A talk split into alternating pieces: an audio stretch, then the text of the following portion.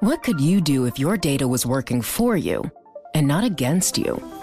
With Bloomberg delivering enterprise data directly to your systems, you get easy access to the details you want, optimized for higher level analysis, and financial data experts committed to helping you maximize your every move. Our data is made for more, so you can show the world what you're made of. Visit Bloomberg.com slash enterprise data to learn more. Welcome to the Bloomberg Markets Podcast. I'm Paul Sweeney alongside my co host, Matt Miller. Every business day, we bring you interviews from CEOs, market pros, and Bloomberg experts, along with essential market moving news. Find the Bloomberg Markets Podcast on Apple Podcasts or wherever you listen to podcasts and at Bloomberg.com slash podcast. Priya Misra, Managing Director, Global Head of Rates Strategy at TD Securities, joins us, and I know she doesn't want to talk about powertrains on a Ford F 150 truck. We want to talk to you, Priya, about what your Federal Reserve is going to do here. I mean, we had a pretty strong, solid uh, payroll number on Friday, but boy, there's a lot of inflation out there. How do you think your Federal Reserve is going to react in the weeks and months going forward? I mean, I guess one analogy to your power uh, truck uh, talk before is uh, I think the Fed has to be aggressive. I mean, uh, you know, policy is very accommodative given the economic uh, outlook right now. And so I think uh, they are signaling that they want to get to neutral fast. I think the big debate in the market is do they have to go above neutral? How much above neutral? Can they engineer a soft landing or will they force the economy into a recession to try and get inflation credibility? But the one clear message we're getting is they want to normalize, at least to whatever neutral is.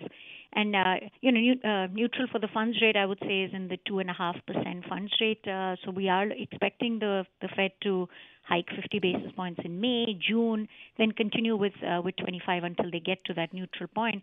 We also expect them to start QT uh, very soon in in May. You know, part of normalization. Priya, our question of the day on the MLIV um, blog was, "Where is R star? What is it? What is the neutral rate right now?" And I guess First, it depends if you're talking about real or uh, nominal, but um, how do you get to that number? Right, and there's a lot of research done on this. They tend to come to the R star, so the, the real equilibrium uh, rate being somewhere between zero and 50 basis points. But the, there's a very wide range of, of estimates around this uh, this median estimate. You know, there are those that argue it's negative. I'm going to throw another point in here that when the Fed is letting the balance sheet run off, I think R star, even the real number, is is probably lower than it would be if the Fed was not letting the balance sheet run off. So when we run these historical metrics, you know, the balance sheets only run off once before. And I would argue that the Fed did overdo it last time when they took the funds rate to two and a half. So I would say closer to zero is what we would call neutral. But you know, the Fed is humble, and we're all humble uh, as we're figuring out what neutral is. I think that's why the Fed might want to maybe speed it up in the near term. That's why we've got the two back-to-back 50s and then slowly get to that neutral because then the, the economy should show signs that we are nearing R star even if we don't have a great sense of what it is you know beforehand we should see the consumer start to slow down and corporates start to slow down and that'll be a sign that we're getting close to neutral the fed should start to get uh, you know slow down then become more cautious there was a great tweet i think it was over the weekend by um, roberto perli uh, who worked at Piper works at Piper Sandler. Um, he shows a chart. His his estimated nominal neutral rate is charted along with the Fed's funds rate uh, since 1961, and every time. Um, it seems the Fed funds rate touches or gets beyond the nominal neutral rate, it drives us into a recession. Do you expect a recession?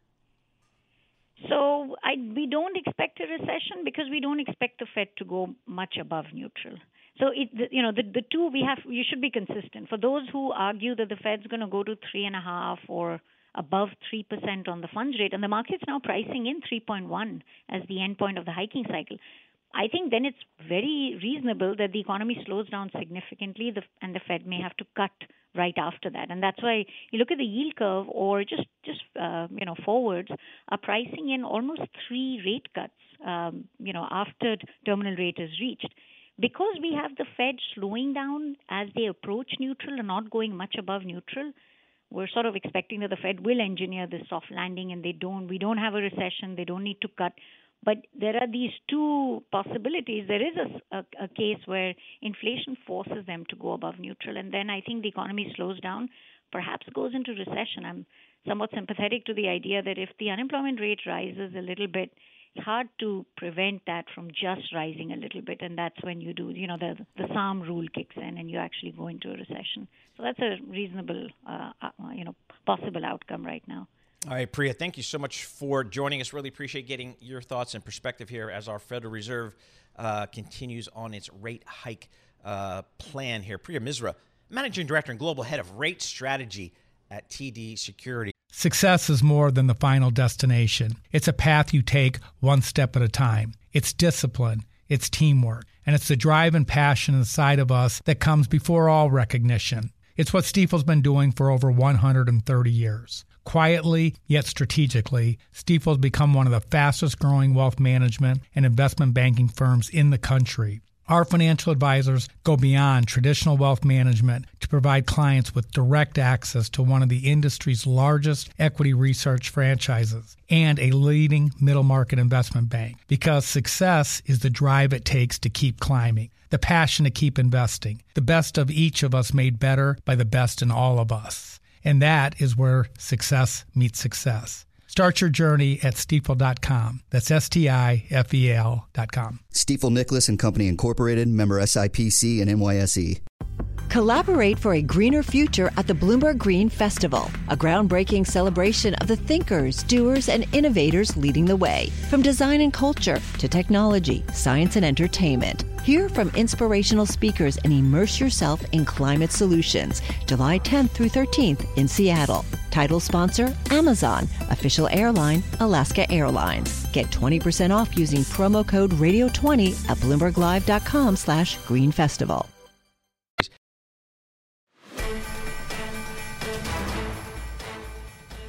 You know, Matt, since the beginning of this pandemic thing, we've been leaning on this dude named Sam Fazeli. And who is this guy, Sam Fazeli? He's been on Bloomberg News. He writes stuff. He's on TV. He's on radio. Why? Sam Fazeli. Well, here's his day job. He's the head of the European research, all of research for Bloomberg Intelligence in Europe. So he's got like 50, 75 people reporting to him. So he is in theory, a manager, but that's debatable. But his big call to fame is he's a. Uh, Paul likes to dump on managers. Yeah, I do. Just FYI, it's exactly. a little inside baseball. But his claim to fame is he's in really, really made his chops. He's one of the top pharmaceutical uh, med- medical analysts in the city of London, and occasionally he comes to New York to share his expertise. And he's a licensed wine sommelier. Yeah, he's crazy. He does the wine thing. He's a wino too, so we've got that going for him. But he's actually in the Bloomberg Interactive Broker Studio today. Sam, thanks so much for joining us. For me, pandemic's in the rearview mirror. Am I a little bit early? He's been on saying that for months, I've by been the saying way. that for months. Yeah, I think that was uh, Paul's uh, wish every morning or every, every evening before going to bed. He knelt by his bed and did this. But first of all, can I just say how nice it is to be here? Yes. Together with you in the flesh. Yep. So that Yep. already, And there are a lot of people in the office today. right. And that gives, and it's a Monday, right? Supposedly Yeah. Mondays and Fridays are, are, sh- should be light.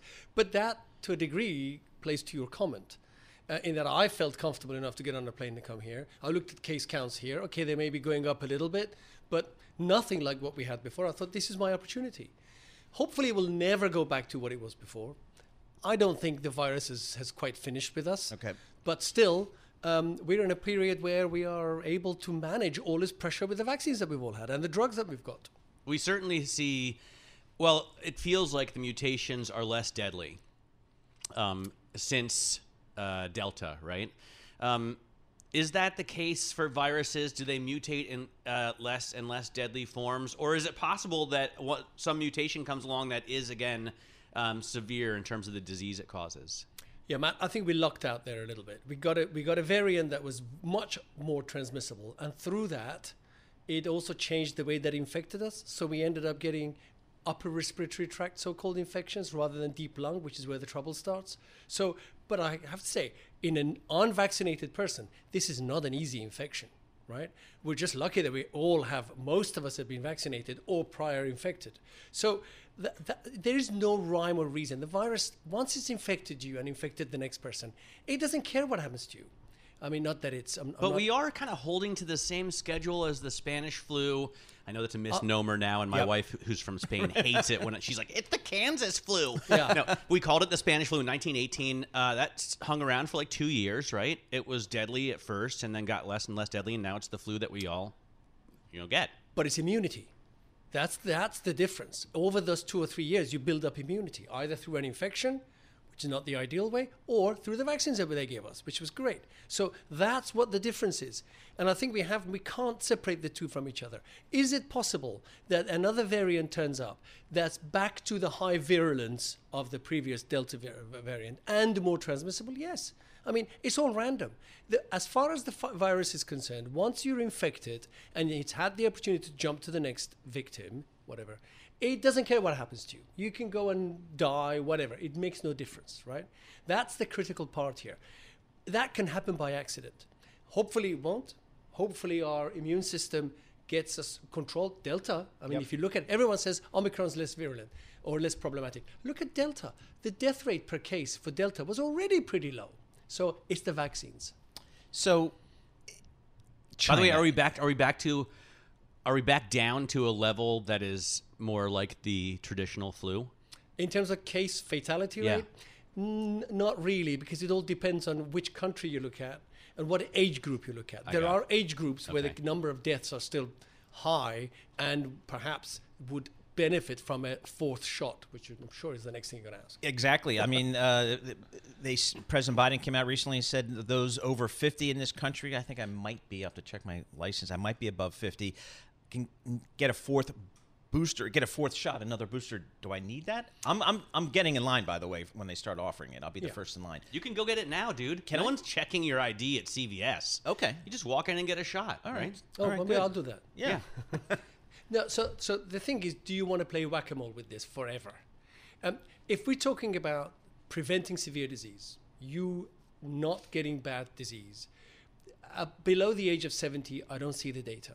There's no, there seems to be no difference if you had a fourth or a third shot based on current data. Remember, Right. that's been a, a- an important thing for us to remember every time we talk about this. The data evolves because it's, you know, we're literally building the ship as we're trying to sail it.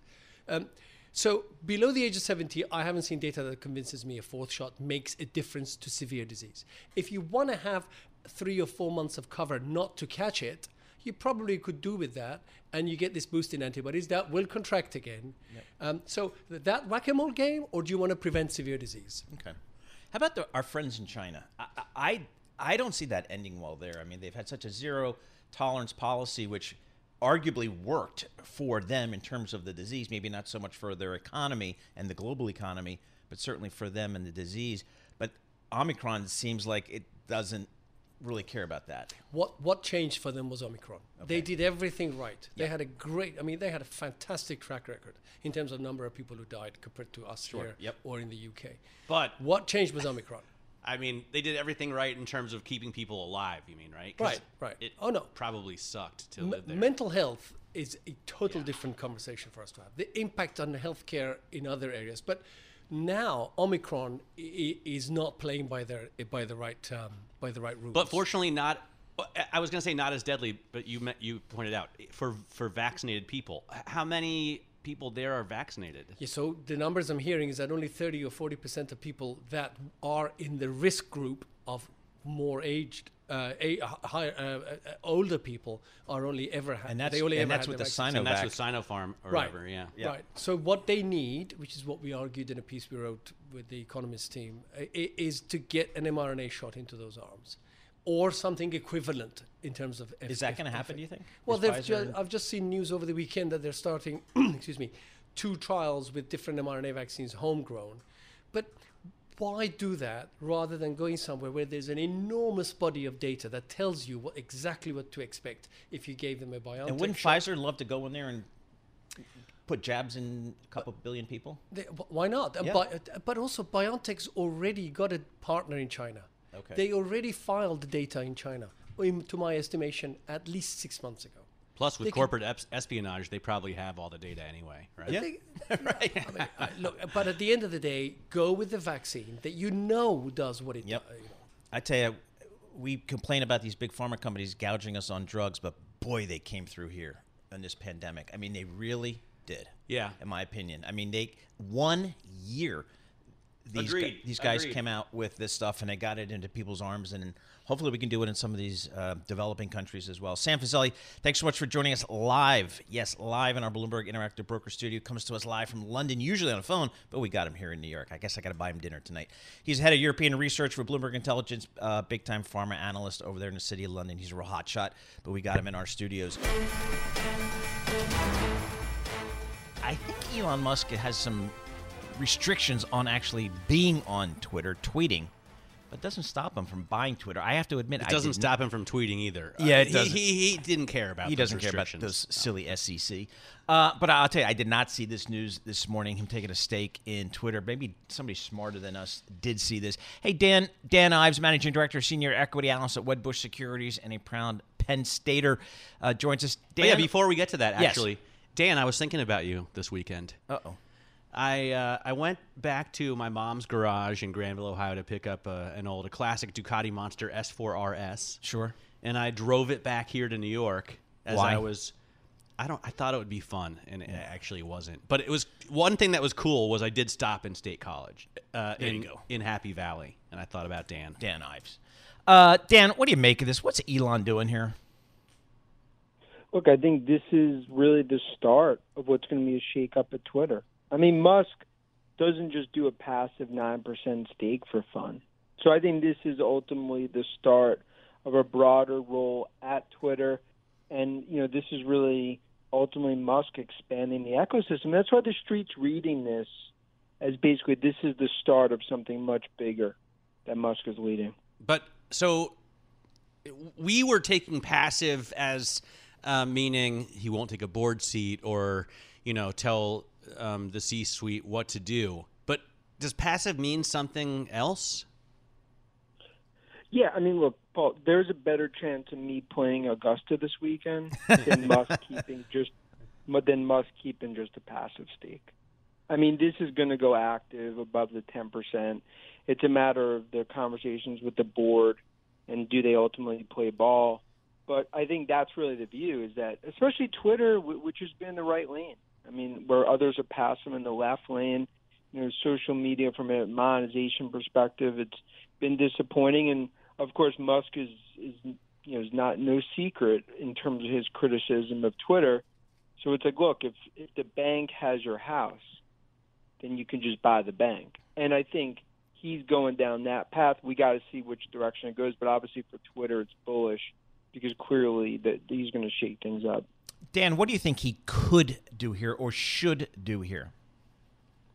What I think he could do is at least board seats, get more active, a new slate of directors, and then ultimately look to either change some of the policies, you know, by being on the board, and then eventually, depending on how it all shakes out, I mean, th- this could ultimately lead to a sale. You know, obviously, private equity could get involved, and I think that's that's the view here is that this soap opera, this is just a start of what's going to happen with Musk and Twitter, and because as we all know, I mean, Musk is not someone that just puts one toe in the, the water, right? And and I think he's going to be a lot more aggressive.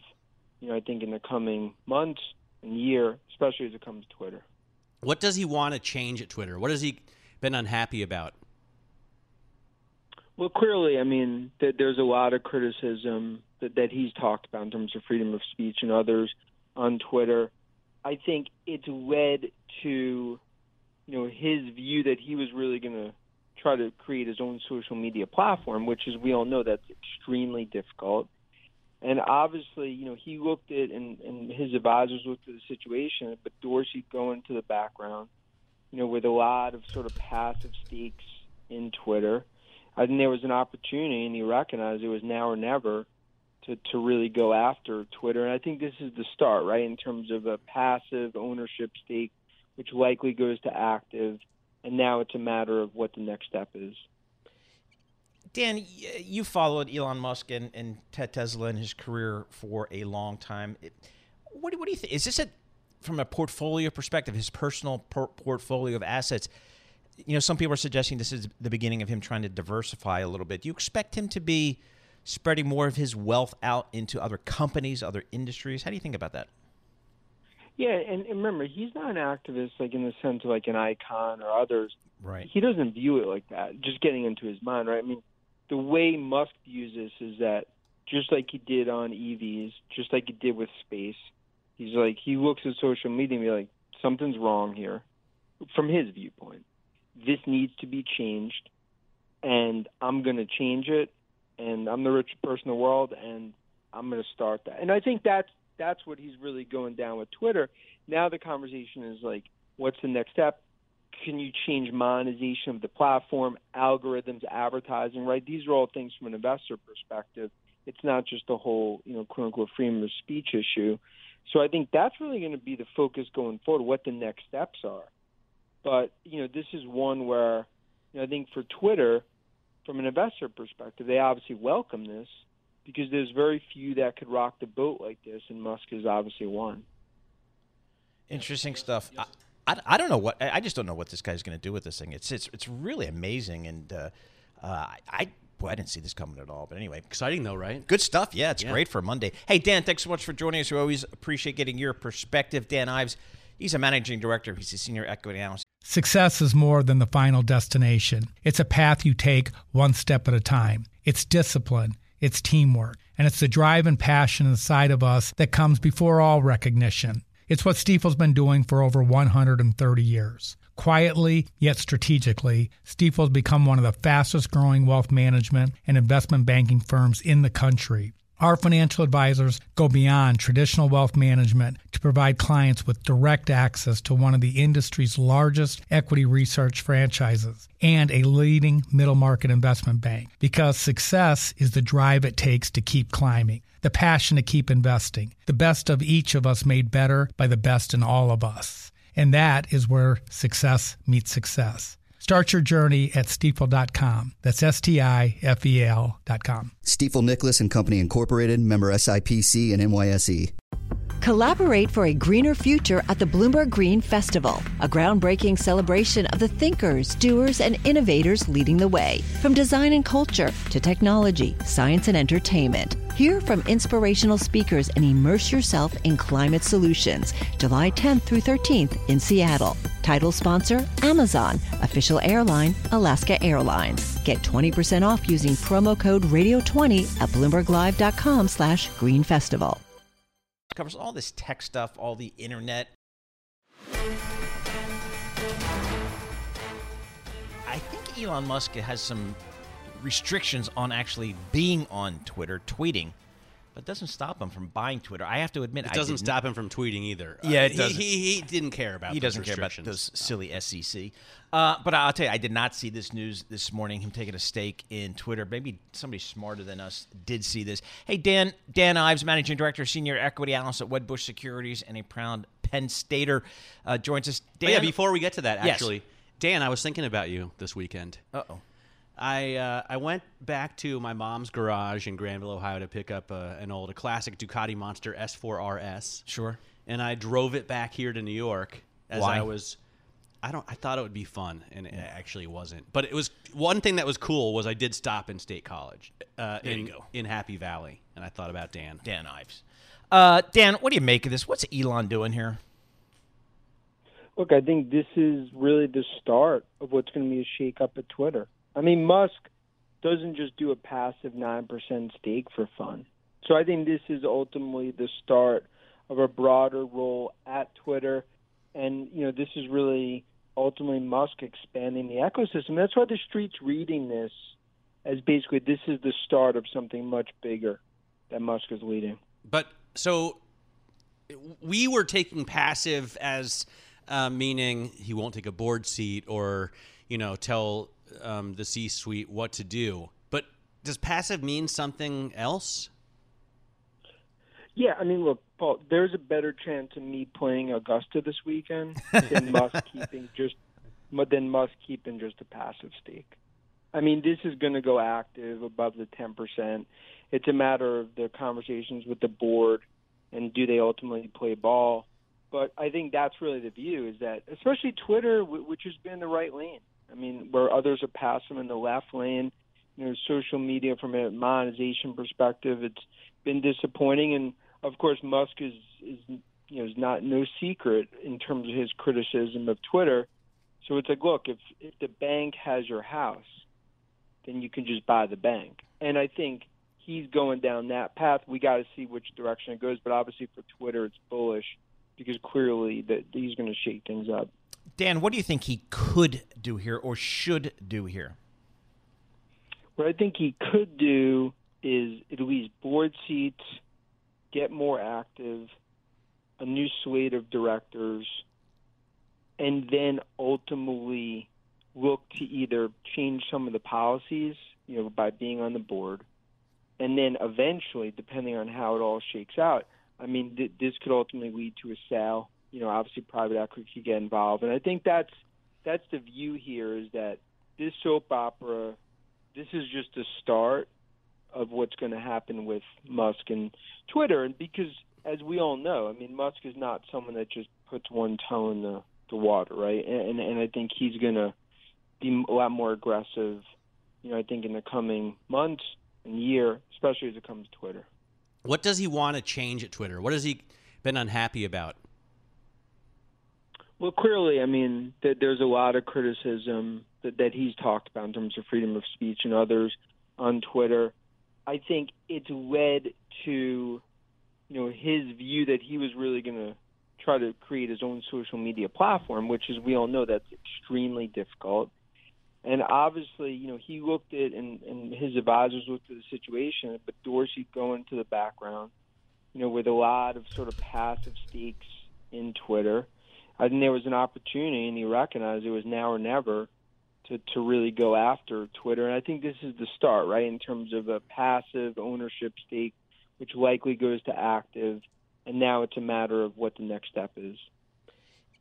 Dan, you followed Elon Musk and, and Ted Tesla and his career for a long time.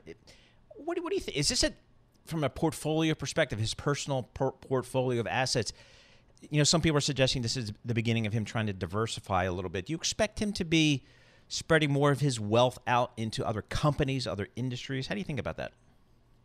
Yeah, and, and remember, he's not an activist like in the sense of like an Icahn or others. Right. He doesn't view it like that. Just getting into his mind, right? I mean, the way Musk views this is that just like he did on EVs, just like he did with space, he's like he looks at social media and be like, something's wrong here, from his viewpoint.